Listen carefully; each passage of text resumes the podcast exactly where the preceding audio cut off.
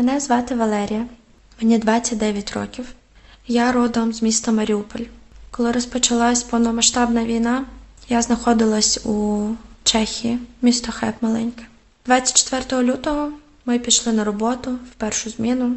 Знаєте, о четвертій ранку мало хто дивиться новини, взагалі бере телефон в руки. На роботі заборонено користуватись телефоном, тому про те, що Росія напала на Україну, ми дізналися десь вже о 10 ранку. Нас зібрали всіх українців в великій кімнаті. Про це нам повідомив директор, директор складу ДХЛ. Далі все просто як в тумані.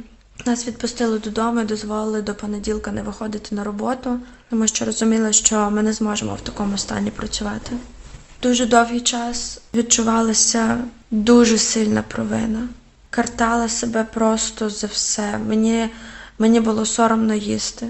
Мені було соромно, що я маю душ, гарячу воду. Було дуже соромно, що що я живу в цивілізації, що я знаходжусь в іншій країні. Я просто дуже довгий час відчувала себе зрадницею і дуже сильно картала за це. Потім, коли дізналися, що їздять автобуси з Хебу до, до кордону забирати людей, з'явилася ідея готувати їжу, бо люди невідомо скільки знаходились там, і до Хебу їхати доволі довго, тому що це знаходиться вже на кордоні з Німеччиною. Тому, коли вже готували їсти, відчували, що ти корисний, що ти щось робиш, що ти допомагаєш людям, е, які втікали від війни, що ти чимось допомагаєш українцям, Україні. Потім я написала своєму другу, що хочу приїхати в Україну, але він сказав, що я можливо можу бути корисною, знаходячись тут. Мені дали список е, те, що потрібно закупити для військових, але на жаль, або все було скуплено вже на той момент, коли я шукала, або знаходячись в маленькому місті, тут такого немає. І загалом все було там для гри в пейнтбол і нічого серйозного. Побачивши, що все ж таки я не можу бути корисною Україні звідси, я вирішила після двох. Майже тижнів, як був відсутній зв'язок з мамою, бо нагадаю, що в Маріуполі не було зв'язку, не було води, е, не було світла, не було опалення з 2 березня. І от сьогодні там досі досі все дуже печально. Десь через два тижні березня я вирішила їхати додому в Маріуполь. Я не мала чіткого плану, я просто розуміла, що я не можу більше знаходитись е, так далеко і ну, робити вигляд, що в мене життя продовжується, що все ок. Невідомо, що з моїми друзями, невідомо, що з моєю мамою. Просто ти дивишся в телеграмі на повідомлення, які ти відправив тиждень тому, і ти просто сидиш і не розумієш, чи ти взагалі колись отримаєш відповідь на це повідомлення. Ти не можеш продовжувати жити або намагатись робити вигляд, що ти живеш. І я поїхала в Україну. В Україні у Львові я побачила, що стільки людей, яких я знаю особисто, допомагають. Хтось йде в ТРО, хтось а, шукає, а, де купити бронежилети, каски, наколінники, хтось ходить на курси першої допомоги, хтось волонтерить. І ти дивишся, що люди роблять загальну справу. Люди не сидять, просто е, чекають на якесь чудо, вони роблять. І це так надихало. І я так пишалася тим, що я знаю цих людей особисто. Я приїхала в Україну з одним лише рюкзаком у пальто, і я розуміла, що мені буде незручно, мені треба десь міняти а, одяг. Мені потрібно десь знайти спальник, тому що я не знаю. У мене не було чіткого плану, я не знала, де я буду ночувати, де я взагалі буду, як я доберуся до Маріуполя. Тому мій друг один дав мені куртку своєї мами, е, інші друзі допомогли з їжею. А люди, яких я взагалі перший і останній раз бачила в 2020 році, коли ми їздили з Indie Trips на Херсонщину.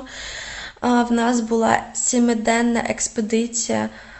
Я просто написала, чи є в них спальник зайвий Сашко, е, який на початку війни е, організував волонтерський такий е, центр. Stay Safe. Він дуже допомагає по всій Україні. Вони їздять, допомагають гуманітарною допомогою. Теж дуже сильно ним пишаюсь. Я попросила дати мені лише один спальник. Він мені привіз рюкзак, карімат, дуже крутий карімат, спальник, велику, просто величезну аптечку для першої допомоги зі жгутами і цілу, просто цілу з велику сумку їжі. Я просто була шокована. Просто задякую мені. От це просто нереальна була допомога, бо якби не вони.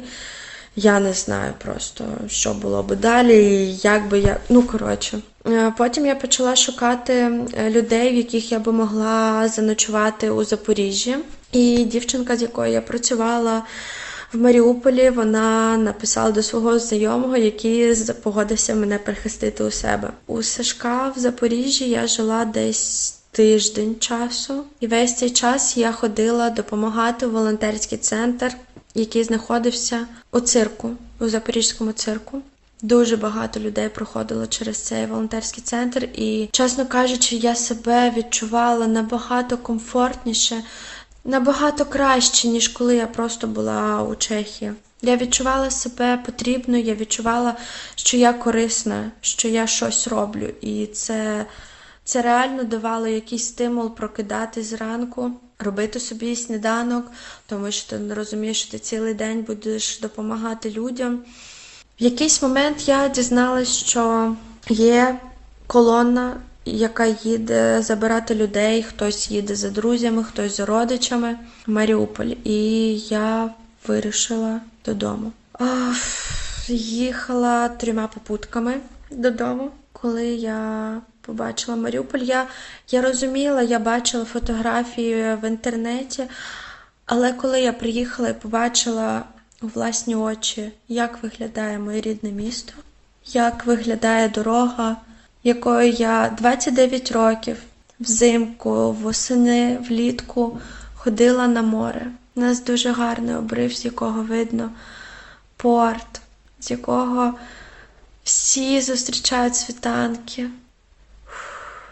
Це просто, коли ти бачиш це на власні очі, це абсолютно не те. Тому що ти до останнього думаєш, що ну насправді це не так.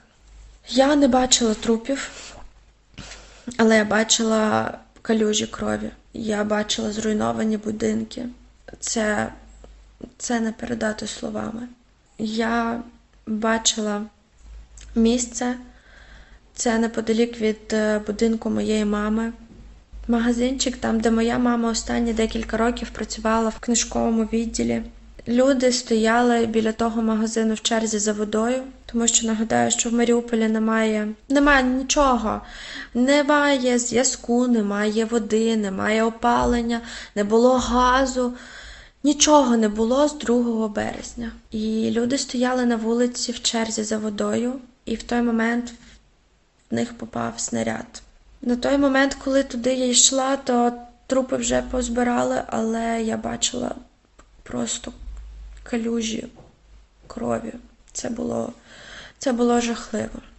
Щоб ви розуміли, 21 століття, Маріуполь, місто, в якому за останні 4 роки просто трапилися неймовірні зміни. Місто дуже сучасне, дуже розвинуте. Це мені здавалося, що це найкрутіше місто східної території України, бо воно просто з кожним роком ставало все яскравіше, все сучасніше. Купа фестивалів. Ми намагалися зробити, щоб про Маріуполь знали не просто як про місто, в якому два великі металургійні заводи, і що Декілька місяців е, він знаходився під окупацією з прапором ДНР. Ми хотіли зробити туристичне місце, тому що нам є що показати, точніше було, нам було чим пишатись. І просто ти чуєш, що люди збирають сніг або дощову воду, щоб попити чаю. Це як взагалі можна розуміти? Це не піддається жодному поясненню, як це може бути реальністю в наші часи. Але це правда. Моя мама збирала сніг з підвіконня, вони збирали сніг з машин, з лавочок. Всюди вони збирали в березні сніг, щоб щоб зробити собі чай. Вони виходили на вулицю у березні місяці, щоб зігрітись. Коли я приїхала додому до мами, ми ночували у кладовці, тому що це найбезпечніше місце було. Маленька кладовка з речима, і там я, мама і наші три собаки. Це було дуже незручно. Але там було тепло, бо в квартирі не було опалення дуже довгий час, вікна були вибиті, і просто в квартирі було нереально холодно. В усіх квартирах було нереально холодно. Люди виходили на вулицю і майже цілий день там стояли, просто тому що там тепло. Обстріли не не припинялися просто, просто вони не припинялися. І я ніколи не забуду картину. Це було 19 березня, коли я приїхала в Маріуполь. Люди всі дуже брудні, тому що, ну, про що можна казати, якщо вони готують ріжу на вулиці, вони збирають е, гілки. Е, немає води, щоб щось пом... Ну, коротше, це ну, це просто жахливо. Така картина, що на дитячому майданчику на гойдалці качається дівчинка років 5. Це єдина дитина, яка залишилася у нашому дворі на той момент. Вона просто собі катається на качелях, а на фоні просто зруйнований дитячий садок. Ти бачиш, що вибиті вікна, все в смітті від е, вікон, все в склі, і на фоні просто не припиняються обстріли. А дитина ніяк не реагує, бо це стало частиною її життя. Їй не було страшно, а ще вона мені пояснювала, що оце летить сушка, треба ховатись, а то гради. І це, ну, це неможливо ніяк забути. Я їхала в Маріуполь. Я зберегла в собі в телефоні декілька номерів е, людей, в яких могло би бути місце в машині. Але проблема була в тому, що в Маріуполі не ловить зв'язок. Не те, що у людей розряджені телефони, там не вловив зв'язок ані Київстар, ані Водофон, нічого не ловило, ні, ні МТС. І я зрозуміла, що весь мій план він зруйнований. Їжу, що я привезла, я роздала сусідам, друзям, до кого змогла дійти. І був єдиний вихід виходити з міста пішки. А Дорога з Маріуполя до Львова зайняла 10 днів, тому що нам насправді дуже пощастило, що нас з собаками двічі підбирали на машині. Ми спочатку доїхали до Мілєкіна під Маріуполем. Це туристичне таке місце, тому що е, воно на березі моря і влітку дуже багато людей туди їздять відпочивати. Нас там нагодували. Е, мої друзі з благодійного центру з Маріуполя, яке називається ну, українською щирість, але вони називаються іскреність. Вони нас нагодували, і ми поїхали далі у Бердянськ. А у Бердянськ я їхала з своїми собаками у багажному відділенні, тому що було багато людей. З собаками не можна було, в нас не було переносок. Ми їхали в багажному відділенні. В першу ніч в Бердянську ми ночували на центральному ринку у бомбосховищі. І це була перша ніч е, з початку війни до моєї мами, коли вона спала в тиші і в теплі. Незважаючи на те, що ми спали на підлозі, було дуже тепло. Вона каже: Я не можу заснути, тому що дуже тихо. Люди, які виїжджають з міст, де були обстріли, їм страшно перший час бути в тиші. І це теж для мене було щось таке ну як це? Як це тебе лякає? Тиша? Я цього не розуміла. Бо я лише три дні була в Маріуполі. Друга ніч е, ми спали у спорткомплексі на шосе Мелітопольському, здається, це місце, де збиралися люди для евакуації з Бердянська. Але декілька днів не пропускали автобуси, тому нам доводилось залишатись. Третю і четверту ніч нам дуже пощастило з мамою, що в мене був друг, е, який жив у, у Бердянську, і він нам знайшов прихисток у свого друга. Ми ночували в його друга Роми, і мама. Це, здається, було 21 чи 22 березня. Мама вперше за весь цей час змогла прийняти душ і спати в нормальному ліжку, в теплі, на чистій білизні, і це було просто щось по типу щастя. Це було щось нереальне. Потім ми дізналися, що автобуси не пропускають в саме в саме місто у сам Бердянськ, і тому треба виїжджати за межі Бердянська, де стояли автобуси. О, Хтось пішки, хтось на таксі виїхав. Ми добралися до тих автобусів і думали, що ну все. Ще три годинки ми будемо в Запоріжжі, але ні. На кожному блокпості нас тримали, нас було десь 50 автобусів, повністю забиті людьми. Були, звісно, що були стоячі місця, бо інакше ніяк. Були ще легкові машини, і на кожному блокпості нас зупиняли, виходили чоловіки і проводили фільтрацію. А перед Васильівкою нас зупинили. І просто ну можна сказати, що нас тримали у заручниках, тому що нам не казали, коли ми зможемо виїхати. Нам не казали, чи можемо ми взагалі виїхати. Знаєте, як нам пояснювали а, ДНРівці, окупанти? Вони казали, ми за вас так боїмося, бо ваші нацики, вони ж вас будуть стріляти, а потім скажуть, що то ми зробили. Ми ж, ми рятуємо вас. І просто автобуси з дітьми, з е, літніми людьми, з інвалідами, е, з тваринами. Ми 47 годин їхали з Бердянська в Запоріжжя. Більше 12 годин стояли просто в полі, без їжі, без води. Потім вони нам привезли печиво і а, технічну воду. А, вода, яка просто воняла якимось болотом, яке ну просто неможливо дати дітям. І вони привозили з таким виразом обличчя, що ви маєте бути нам вдячними, ми про вас так піклуємось. І якась а, дуже стара жіночка почала з ними сваритись. І щось вона їм почала казати, що що ви як у себе вдома. А вони кажуть, так ми і є в себе вдома. Думаю, Боже, ти бачив своє обличчя, ти ж десь, я не знаю, ти ж якут якийсь, який дом? Про що ти говориш? Що ти взагалі мені таке кажеш? Ми дуже сильно боялися, що нас будуть тримати там невідомо скільки, і потім дозволять поїхати лише в окупований Крим а звідтам в Росію, і ми цього дуже сильно боялися. Ми почали дзвонити всім знайомим, щоб підняли якийсь шум, щоб дізнали, що нас тримають в заручниках.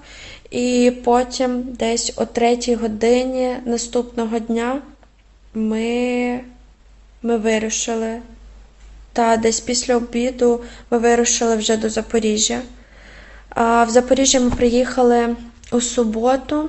І е, в Запоріжжі тоді був комендантська година аж до понеділка. Нас дуже тепло зустріли в Запоріжжі. Ми жили в садочку в дитячому. Е, ми допомагали з хлопцями готувати е, їжу е, для маріупольців, тому що ми хотіли хоч якось віддячити працівникам дитячого садочку за те, як тепло вони нас зустріли. Що навіть з тваринами дозволили, от ми з трьома собаками. На тих дитячих ліжечках ну, це було щось просто неймовірне, але ми себе в такому комфорті відчували, що я просто не можу передати. Після цього від дитячого садочка приїхав е, автобус, який всіх нас е, відвіз на е, залізничний вокзал, де ми сіли вже на евакуаційний безкоштовний поїзд і поїхали до Львова. У Львові я не знала, де нас зможуть прийняти мене з мамою, з трьома собаками.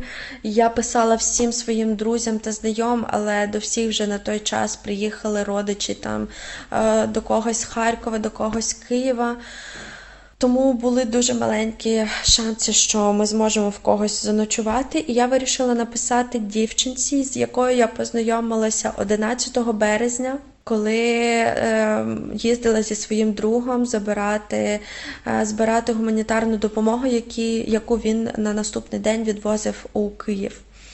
Я просто вперше в житті побачила цю дівчину і вирішила їй написати а, чи зможе вона допомогти мені, мамі, трьом собакам. І знаєте, вона мені знайшла прихисток. Ми просто, ми коли приїхали, мама каже, Боже, я такі квартири бачила лише по телевізору. І е, власник квартири він нас так тепло зустрів. Е, просто він таки каже: це рушник для ніг, це рушник для тіла, це окремо для вас, це окремо для вашої мами. Е, я застелив вам е, чисту білизну, там можете не переживати, відчувайте себе як вдома. На кухні беріть все, що вам потрібно. І ти розумієш, що чужі люди до тебе ставляться краще, ніж. Е, деякі рідні, і тебе так підтримували. Мене весь цей час, що я їхала з Чехії в Маріуполь, з Маріуполя назад в Чехію, мене постійно всюди обіймали, всюди е, намагалися нагодувати, сказати добре слово. І це просто було щось нереальне. Просто зараз, е, знаходячись тут, у Чехії. Ми з мамою чекаємо, коли коли нарешті звільнять Маріуполь, і ми хочемо повертатися додому. Так, е, в нас е, моя квартира, яку я збиралася продавати і купляти квартиру у Львові, вона повністю згоріла. Мамина квартира наполовину зруйнована, наполовину розграб, розграбована. Але ми чекаємо, коли ми повернемось додому. Дуже чекаємо на цей день, і ми віримо, що він настане. бо Маріуполь це Україна, це не просто місто, це набагато більше. Він завжди був містом герой. І я не вперше втрачаю свій дім. Я не вперше відчуваю, що жити в Україні для мене важливо, тому що я була в Маріуполі у 2014 році, у 2015 році, коли Маріуполь був окупований.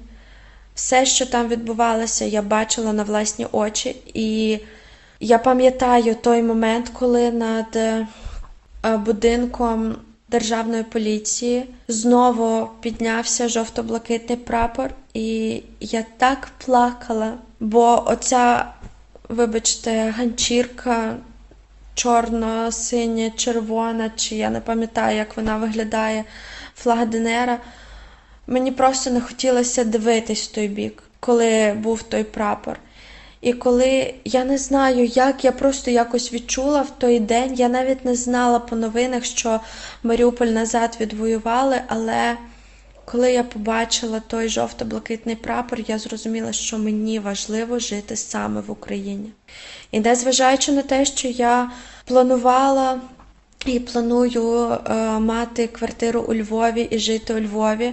В мене має бути дім у Маріуполі. Маріуполь має бути українським, він має повернутися додому. Я дуже дуже чекаю на нашу перемогу і хочу вірити, що це станеться якомога швидше. Все буде Україна.